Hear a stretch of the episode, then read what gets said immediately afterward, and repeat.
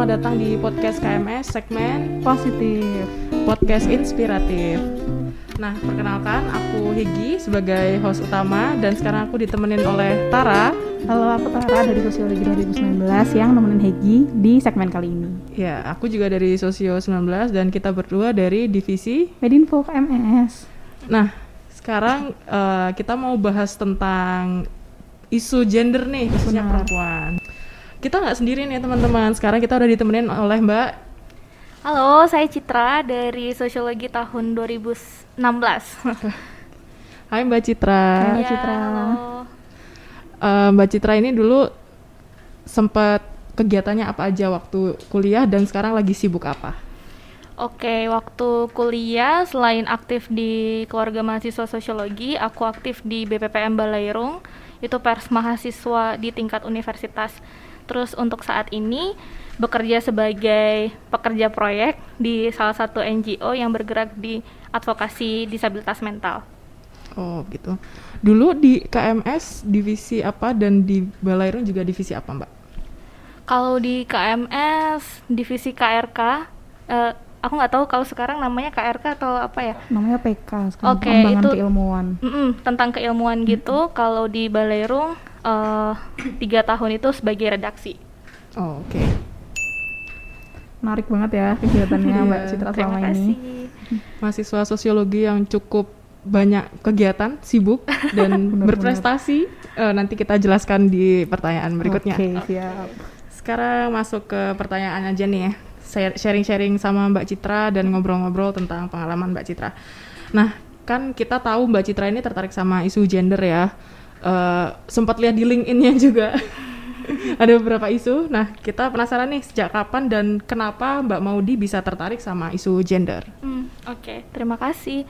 Eh, kalau sejak kapannya itu sebenarnya eh, sudah sejak lama ya, bahkan mungkin bisa dibilang sejak aku terlahir sebagai perempuan kali ya, karena eh, tentu kalau teman-teman di sini yang perempuan maupun laki-laki eh, dalam pengalaman kehidupan kita sehari-hari pasti akan ada beberapa pertanyaan yang eh, mengarah ke arah gender gitu. Meskipun bu- belum dalam kerangka gender gitu ya. Tapi kalau udah ngerti gender itu apa secara konseptual terus teori-teori di, bela- di belakangnya gitu eh, memang baru pas kuliah aja sih gitu. Tapi eh, sebenarnya kalau dari banyak pengalaman itu eh, sudah banyak yang mengusik eh, nalar dan pikiran gitu lah. Ini kenapa cewek harus kayak gini cowok harus kayak gini dan yang lainnya kayak gitu. Terus kalau soal mengapa eh, mungkin karena simple ada banyak pertanyaan di sekitar kita yang nggak bisa kita jawab atau belum bisa kita jawab hanya dengan melihat dan mendengar gitu aja ya jadi eh, maksudnya hanya dengan melihat dan mendengar realita yang ada di depan kita secara langsung gitu Eh, jadi harus ada sesuatu yang membuat kita punya daya pikir yang kritis atau punya pertanyaan-pertanyaan lanjutan dari realita yang kita lihat kayak gitu. Jadi akhirnya tertarik untuk eh, menekuni atau mempelajari tentang isu-isu gender. Mm-mm. Menarik banget ya, berarti berangkat dari pengalaman pribadi, Pribadi, ya. ya. Oke.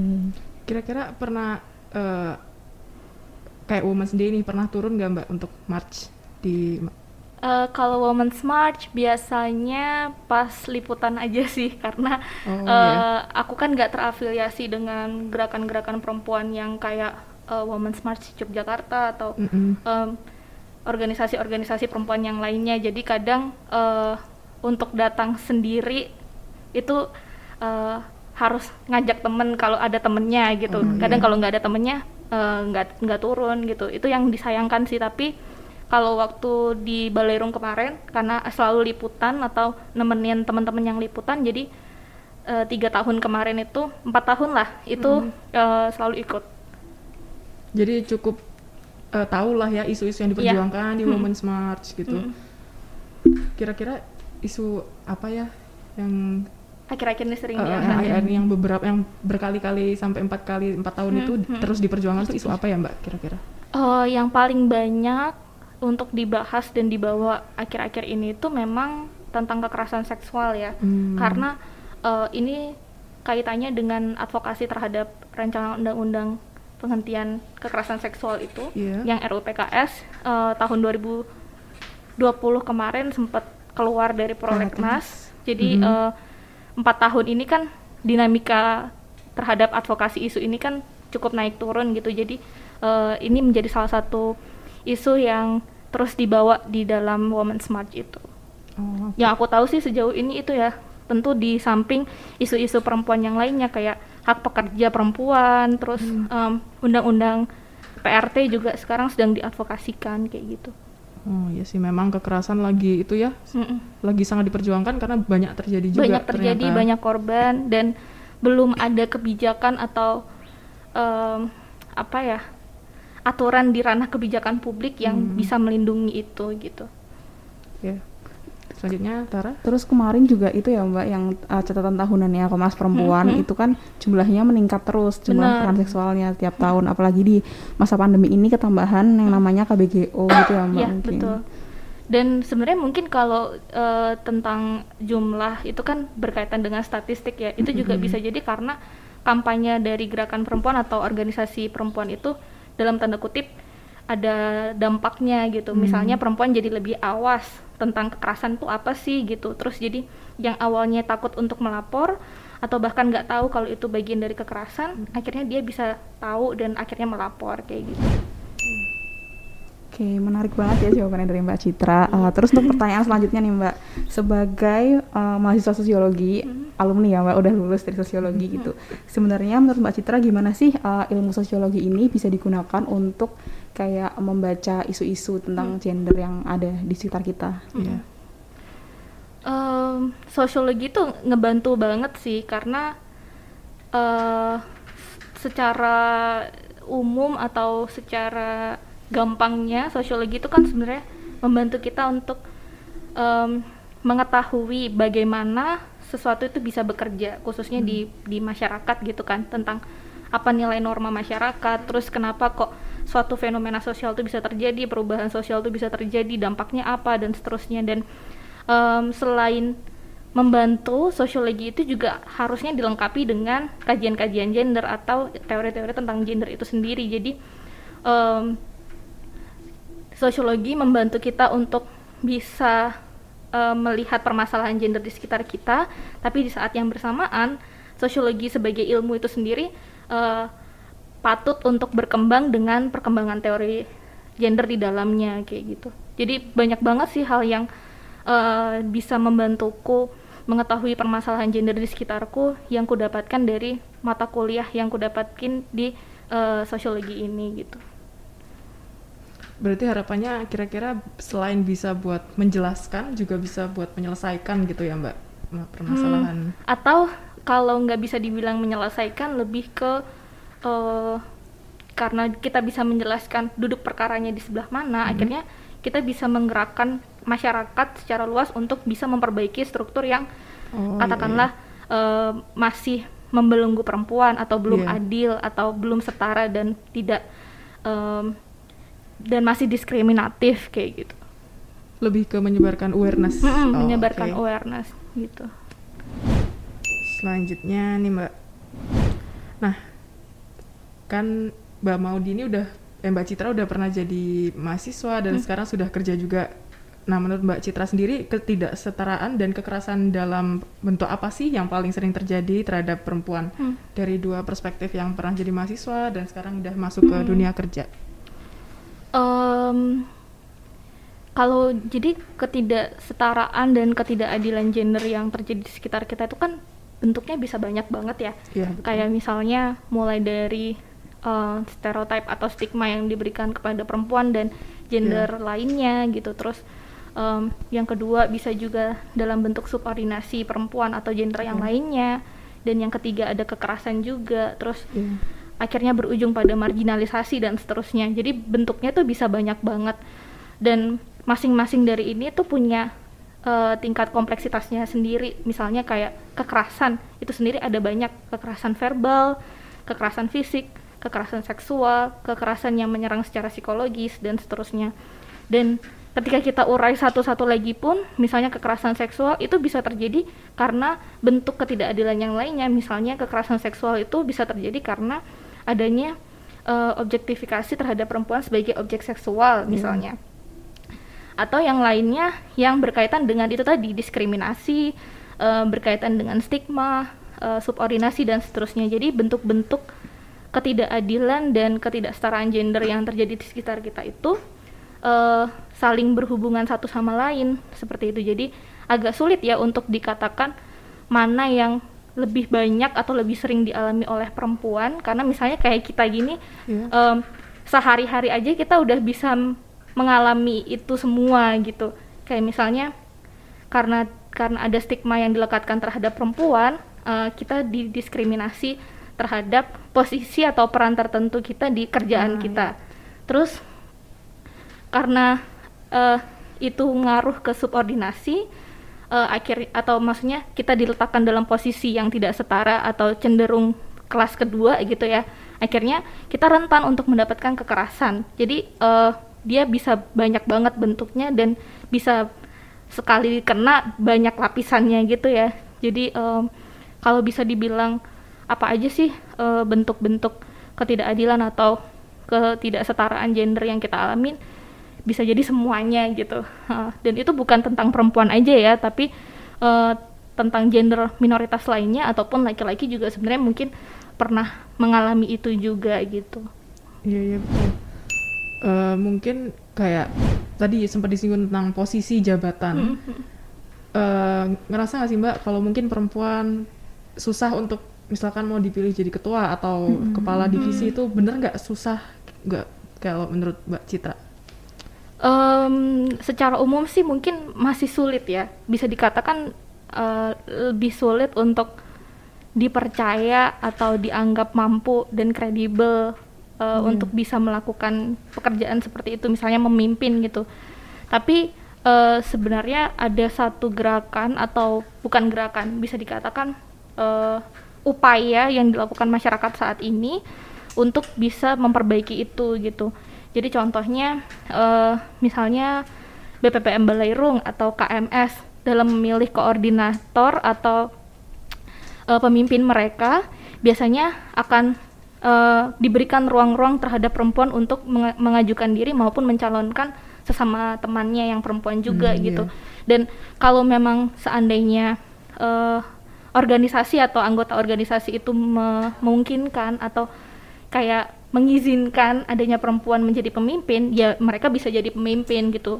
Jadi poin yang ingin kusampaikan adalah uh, dal dalam konteks sosial masyarakat yang secara umum masih banyak banget perempuan yang belum bisa memimpin gitu. Yeah. Apalagi memimpin uh, yang sifatnya anggotanya cewek cowok gitu ya. Maaf, iya. laki-laki yeah. perempuan gitu. Tapi kalau seandainya yang organisasi perempuan, nah perempuan jadi pemimpinnya mungkin itu masih common gitu ya. Tapi kalau yang umum kayak gitu dipimpin oleh perempuan masih banyak banget yang mungkin mengalami kendala gitu. Hmm, cuman iya. uh, bukan berarti itu uh, jalan buntu atau hal yang nggak bisa diubah. Karena uh, di banyak tempat uh, sudah mulai banyak perempuan-perempuan yang membuka ruang yang tertutup itu tadi atau bahkan laki-laki yang dengan senang hati untuk terlibat dalam gerakan seperti itu kayak gitu.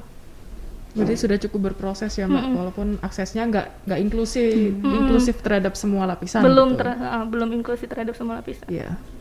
Kalau Mbak Citra sendiri kebetulan hmm. pernah jadi PU di Balairung ya Mbak ya. Iya. Yeah. Salah satu yang perempuan yang jadi uh, pemimpin di organisasi -hmm. mungkin di UGM -hmm. ya. -hmm. PU itu pimpinan pimpinan umum. Oh iya, sorry sorry. Pemimpin umum ya. Pemimpin umum. Wah keren banget ya teman-teman.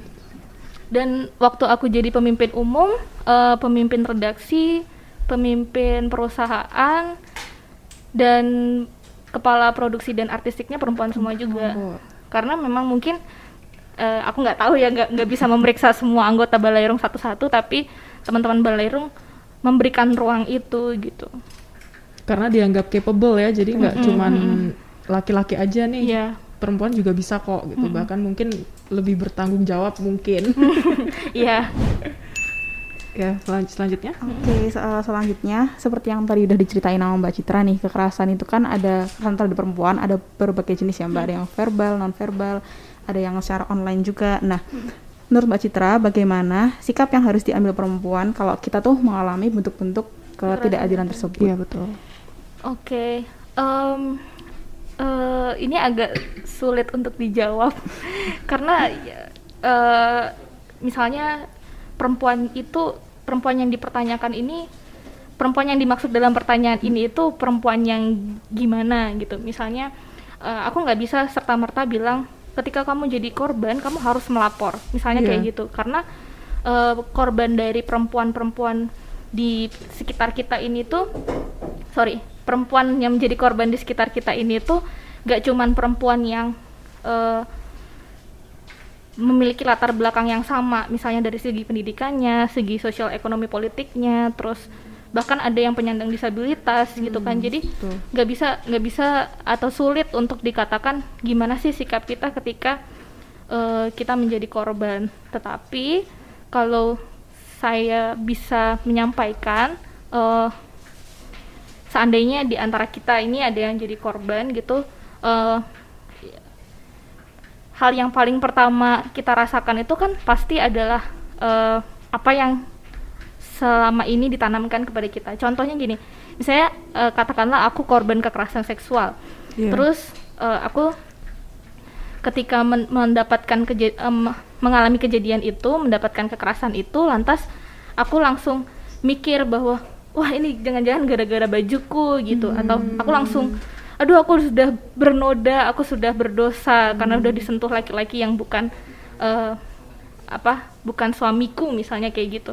Akhirnya dia harus eh, membenci dirinya sendiri atau mandi dan seterusnya.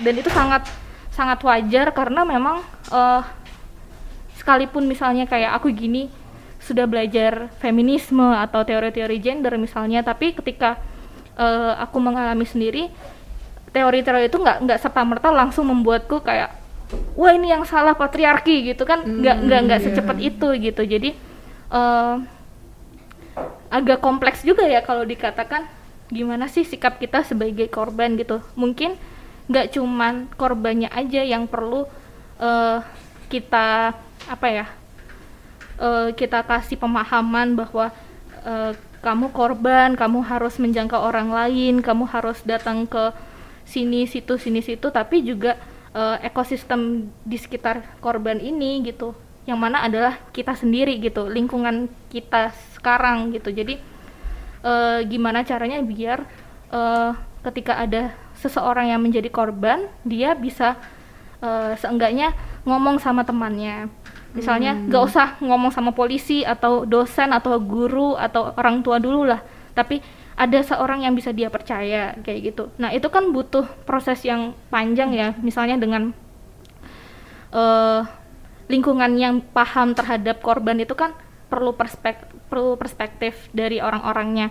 Nah ini juga eh, masuk ke ranah eh, advokasi di mana kalau masyarakat itu harus eh, gimana sih kalau ada korban kayak gitu. Jadi eh, untuk dikatakan apa yang harus dilaka- dilakukan seorang perempuan ketika dia menjadi korban itu eh, tentu saja adalah untuk mengupayakan sebagaimana bisanya eh, untuk tetap berdaya. Tapi tentu saja itu nggak cukup karena berdaya itu sendiri harus didukung sama banyak faktor di sekitarnya dia Iya, gitu. betul. jadi nggak cuman korbannya aja nih yang harus ngapa-ngapain kitanya juga harus ngapa-ngapain gitu Berarti penting untuk menciptakan lingkungan yang aman Mm-mm. untuk korban. Untuk ya, korban, gitu. benar.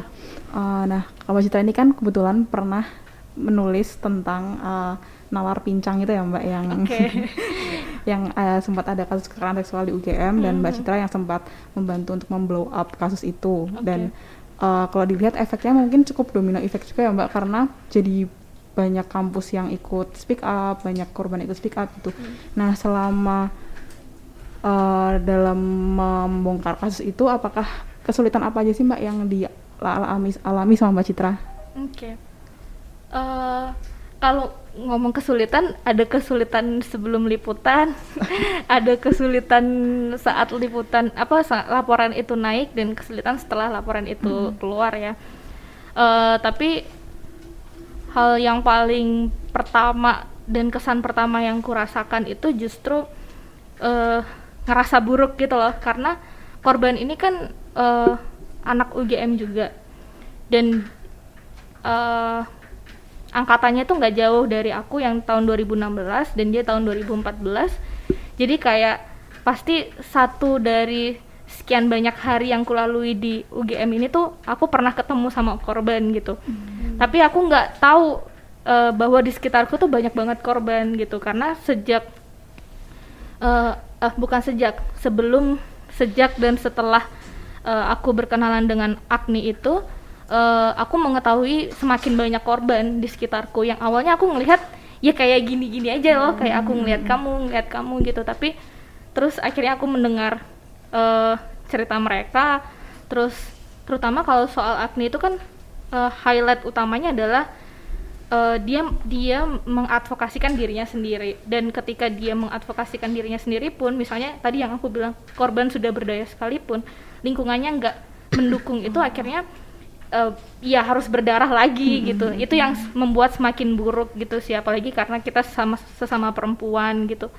Jadi akhirnya uh, itu yang ngebuat aku ngerasa kesulitan dalam melalui proses-prosesnya. Tapi kalau yang lainnya sih uh, karena ada aliansi ya karena setelah itu kan banyak dinamika yang terjadi kan dan ada kita selalu bisa memilih untuk berkolaborasi atau bekerja sama dengan organisasi lainnya yang juga menaruh kepentingan pada isu ini jadi nggak uh, ditanggung sendiri gitu hmm. Hmm, jadi ada banyak organisasi yang membantuku ketika itu baik yang di bidang uh, perempuan, hukum maupun isu yang lainnya.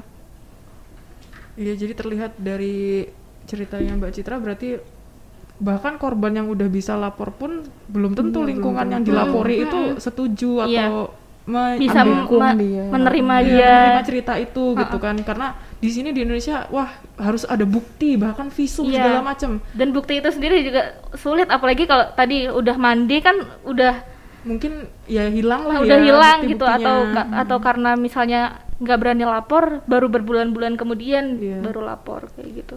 Bahkan udah sempet nih aku juga baca uh, artikelnya bahkan malah korbannya yang dituduh untuk memancing segala hmm, macam dan hmm. itu datang dari uh, pendidik gitu kan hmm, kaum iya. akademisi hmm, juga hmm, yang bahkan sama-sama perempuan lah. Iya ironis. Iya cukup mencengangkan ya. uh, terus itu Mbak yang kekerasan berbasis online itu menurut Mbak Citra kan pasti tau lah ya budaya spill spill sekarang tuh. Menurut Mbak Citra perlu nggak sih kita tuh melakukan itu untuk ya misalkan kita jadi korban, apakah spill culture itu bisa jadi salah satu alternatif untuk memberdayakan diri karena okay. mungkin nggak bisa nih lapor ke polisi ribet yeah, prosesnya. Yeah. Uh, fenomena spill itu sendiri kan sebenarnya uh, harus dilihat secara kritis juga ya karena bisa jadi uh, budaya untuk membocorkan uh, fakta atau teh yang tidak uh, selama ini diketahui oleh publik yeah. tapi uh, dalam format yang biasanya kan disebarkannya lewat anonimus terus di media sosial kayak gitu uh, itu sendiri menunjukkan banyak hal misalnya karena um, organisasi, institusi atau lingkungan di mana korban ini berada dan pendampingnya berada hmm. itu nggak memungkinkan dia untuk uh, mengadvokasi dirinya sendiri, baik melapor maupun me, apa namanya, baik melapor maupun uh, memulihkan kondisinya kayak gitu. Nah tapi sebenarnya hal yang perlu diperhatikan juga dalam konteks spill ini itu adalah uh, gimana ya aku ngomongnya agak takut jadi uh, menurutku kalau ada seseorang yang datang padaku aku agak akan uh, membocorkan itu begitu saja misalnya tanpa tanpa konsen dari dia maupun bila dia uh, bila dia ingin melakukannya aku nggak akan menyarankan itu gitu. Karena uh, banyak banget yang harus dilalui dan menjadi seorang individu. Jadi membawa individu ini saja ke depan publik itu akan sulit daripada membawa komunitas yang maju bareng kayak gitu. Iya. Jadi aku akan lebih mendorong dia untuk oke kalau kita kamu mau pemulihan, kita bisa melalui jalur-jalur ini, eh, kita bisa menghubungi eh, Women Crisis Center yang ada di di kotamu atau di di sekitar kita. Terus kalau kamu mau me- menindaklanjuti kasusmu ini, misalnya dengan eh, melakukan hukum memberikan hukuman kepada pelaku dan seterusnya kita bisa melapor ke institusi terkait lewat jalur formal dan seterusnya. Tapi kalau nggak mau juga kita bisa bawa komunitas kita gitu. Jadi yang maju tuh bukan individu sendiri Hmm, gitu. Karena eh, cukup gambling ketika maju sendiri gitu. Karena bisa jadi selain victim blaming terus serangan serangan netizen Iya, kayak gitu. tapi em, itu bisa banyak banget. Karena bisa aja orang ngelacak eh, baik lewat internet maupun karena dari bahasa yang kita tulis atau apa kayak dari ciri-cirinya kayak mereka udah tahu terus tiba-tiba mereka malah melakukan intimidasi eh, mengintimidasi kita dan melakukan kekerasan lagi sama kita Hmm, itu betul. nggak nggak aman aja sih buatku gitu Iya. Jadi mending lewat jalur yang semestinya ya nggak langsung le- asal. atau jalur yang yang bisa dilakukan bersama-sama gitu loh Heeh. Oke. Berarti kalau sebagai teman juga kalau misalkan ada yang datang kepada kita terus ternyata dia cerita dia mengalami hal uh, pelecehan atau semacamnya itu yang harus kita lakukan adalah mengarahkan tadi itu ya Mbak Mm-mm, untuk ke mm-mm. crisis Bisa. center. Itu salah gitu. satunya. Salah satunya. Eh, dan mungkin itu salah satu bentuk upaya untuk membuat ik- iklim atau komunitas yang memihak pada korbannya yang menyediakan tempat aman untuk korban gitu kan tapi sebenarnya eh, ini kalau misalnya misalnya aku korban terus aku cerita sama kamu kamu eh, kayaknya kita nggak bisa nih lewat jalur formal kita harus eh, spill di internet gitu misalnya gitu eh, itu harus dipastiin sebisa mungkin bahwa backupnya tuh banyak banget gitu. Karena kalau enggak itu bisa jadi serangan balik buat korban dan nggak cuman korban aja gitu. Eh, sebagai pendamping korban yang sudah mendengar ke- kekerasannya yang dialami korban itu kan pasti ada ada semacam shock gitu ya dan ketika teman-teman shock akan mengaruh ke kondisi mental kita juga ketika nanti itu keluar di ranah publik terus habis itu dapat kecaman dari netizen itu akan wah jadi Makin semakin kacau ya. gitu Eh, jadi Mhm. makanya harus dipastiin eh, itu dapat backup yang cukup Nah, ngomong-ngomong nih Mbak, gimana cara eh, gimana sih peran laki-laki nih menyetarakan kesempatan bagi perempuan di berbagai bidang kehidupan kayak ekonomi, politik segala macam dan menghentikan kekerasan terhadap perempuan. Hmm. Em, tentu saja laki-laki ini bisa berperan sangat eh, signifikan ya, karena eh, sebenarnya agenda transformasi gender itu kan bukan hanya agenda perempuan aja gitu, tapi eh, gender itu sendiri adalah eh, konstruksi sosial. Jadi ketika kita memang mau memperbaiki em, gender yang awalnya nggak adil ini tadi ya harus direkonstruksi oleh banyak orang gitu yang Iya. sosial itu sendiri masyarakat itu sendiri gitu jadi sebenarnya eh, laki-laki di sini sangat diperlukan peranannya untuk bisa melihat ini cuman eh, tantangannya adalah kita tuh kan ada dalam sistem pendidikan yang tidak memantik kita untuk bisa berpikir secara kritis. Jadi Iya, betul. nggak cuma laki-laki doang yang nggak bisa berpikir kritis bahwa kita sedang ada dalam eh, situasi di mana gender itu sedang tidak adil, tapi perempuannya juga yang tadi kamu bilang ada eh, ada seorang pejabat publik yang perempuan, tapi dia juga nggak bisa berpihak pada korban yang perempuan juga gitu. Jadi sebenarnya eh, kenapa orang bisa nggak peka terhadap permasalahan di sekitarnya itu juga bukan terjadi terhadap laki-laki aja.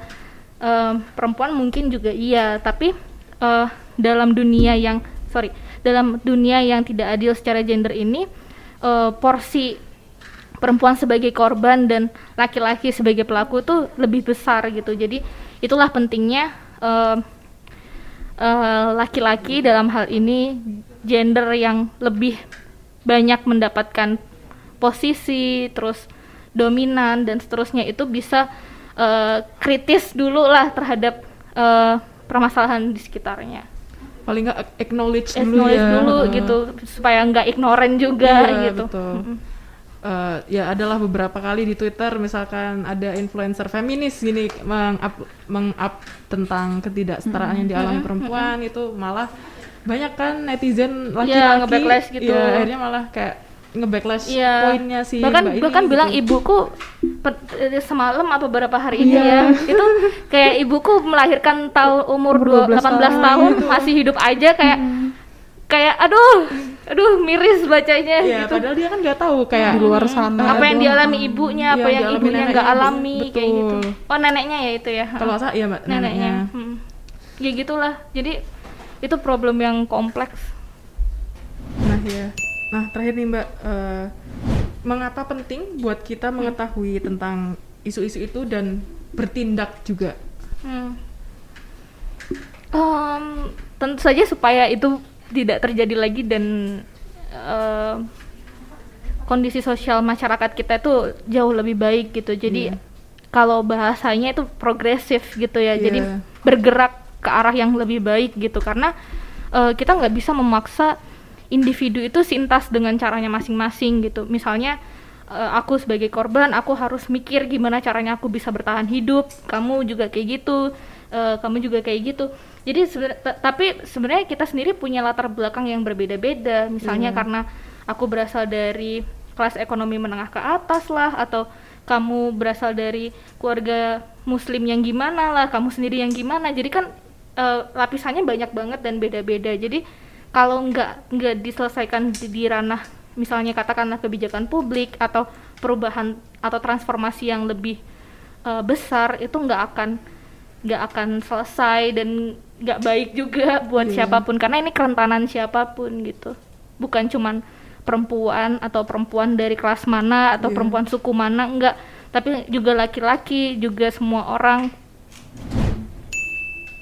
Oke, mungkin uh, untuk menutup sesi kali ini dari Mbak Citra ada closing statement gitu nggak? Hmm. em, Oke, tentang gender ya. Eh, banyak orang yang akhir-akhir ini atau sebenarnya mungkin selama ini ya itu salah memaknai eh, permasalahan gender di sekitar kita gitu. Mereka biasanya udah iritasi dulu nih sama kata-kata feminis Iya, atau betul. feminisme gitu.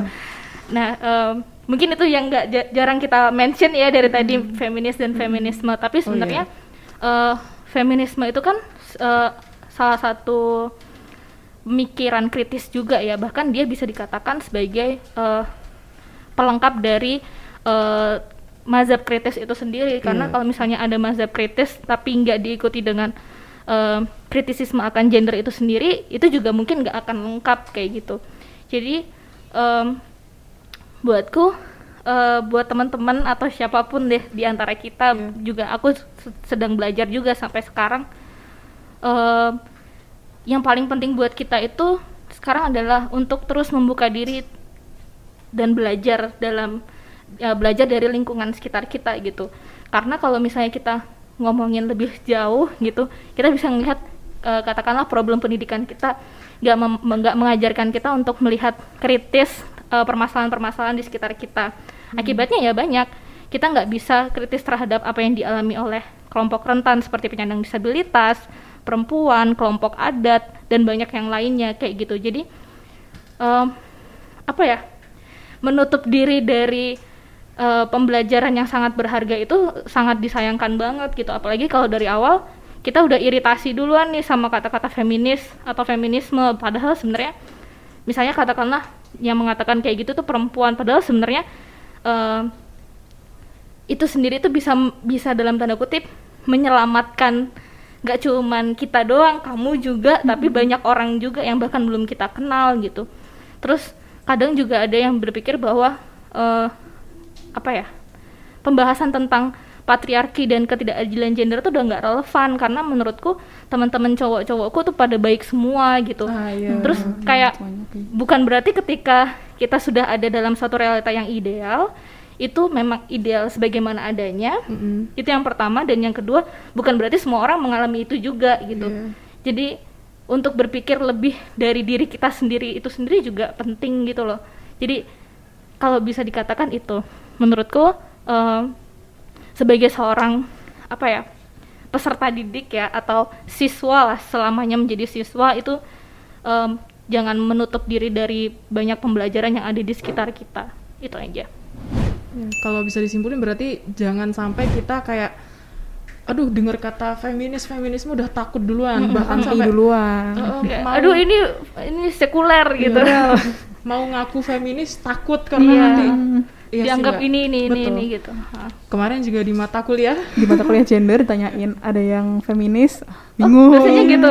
iya oke oke itu suatu ironi juga mungkin ya karena Mhm. Wala- walaupun jawab iya ada tapinya wah iya Iya iya juga sih, Mbak. benar benar Mhm. Oh ya tadi eh, kita bisa refleksikan dengan sociological imagination ya yang dulu Hmm. Eh, misalkan nih mungkin kita nggak mengalami kekerasan seksual tapi ternyata misalkan yang mengalami walaupun kita nggak mengalami orang lain mengalami dan jumlahnya banyak. Misalkan satu juta perempuan dari 5 juta itu kan juga termasuk eh, masalah publik ya kan nggak cuma personal problem gitu. Benar. Berarti harus punya kemampuan untuk looking beyond sebagai mahasiswa dan terbuka nggak menutup diri terhadap eh, ideologi-ideologi lain gitu ya mbak. Mhm. perlu empati juga Empati. Ah, mungkin. ya. Tidak kalah penting empati. Mhm. Ya. nah kira-kira segitu dulu teman-teman wah udah lumayan panas ya topiknya akhirnya menyinggung feminisme juga semoga yang denger nggak kapok ya kan kalau dilanjutin dua SKS nanti Iya, nanti kuliah 2 SKS satu semester nanti ya. Oke, makasih banyak Mbak Iya, Citra. banyak. terima kasih juga waktu. sudah mengundang. Iya, semoga sukses selalu. Eh, sekarang jadi project megang project gitu ya? Ya, project officer. Oh ya, semoga sukses di jadi project officernya. Dan ya, sekian terima kasih aku Hegi. aku Tara Sampai jumpa, Sampai jumpa di, di- positif selanjutnya. Bye. terima kasih semuanya.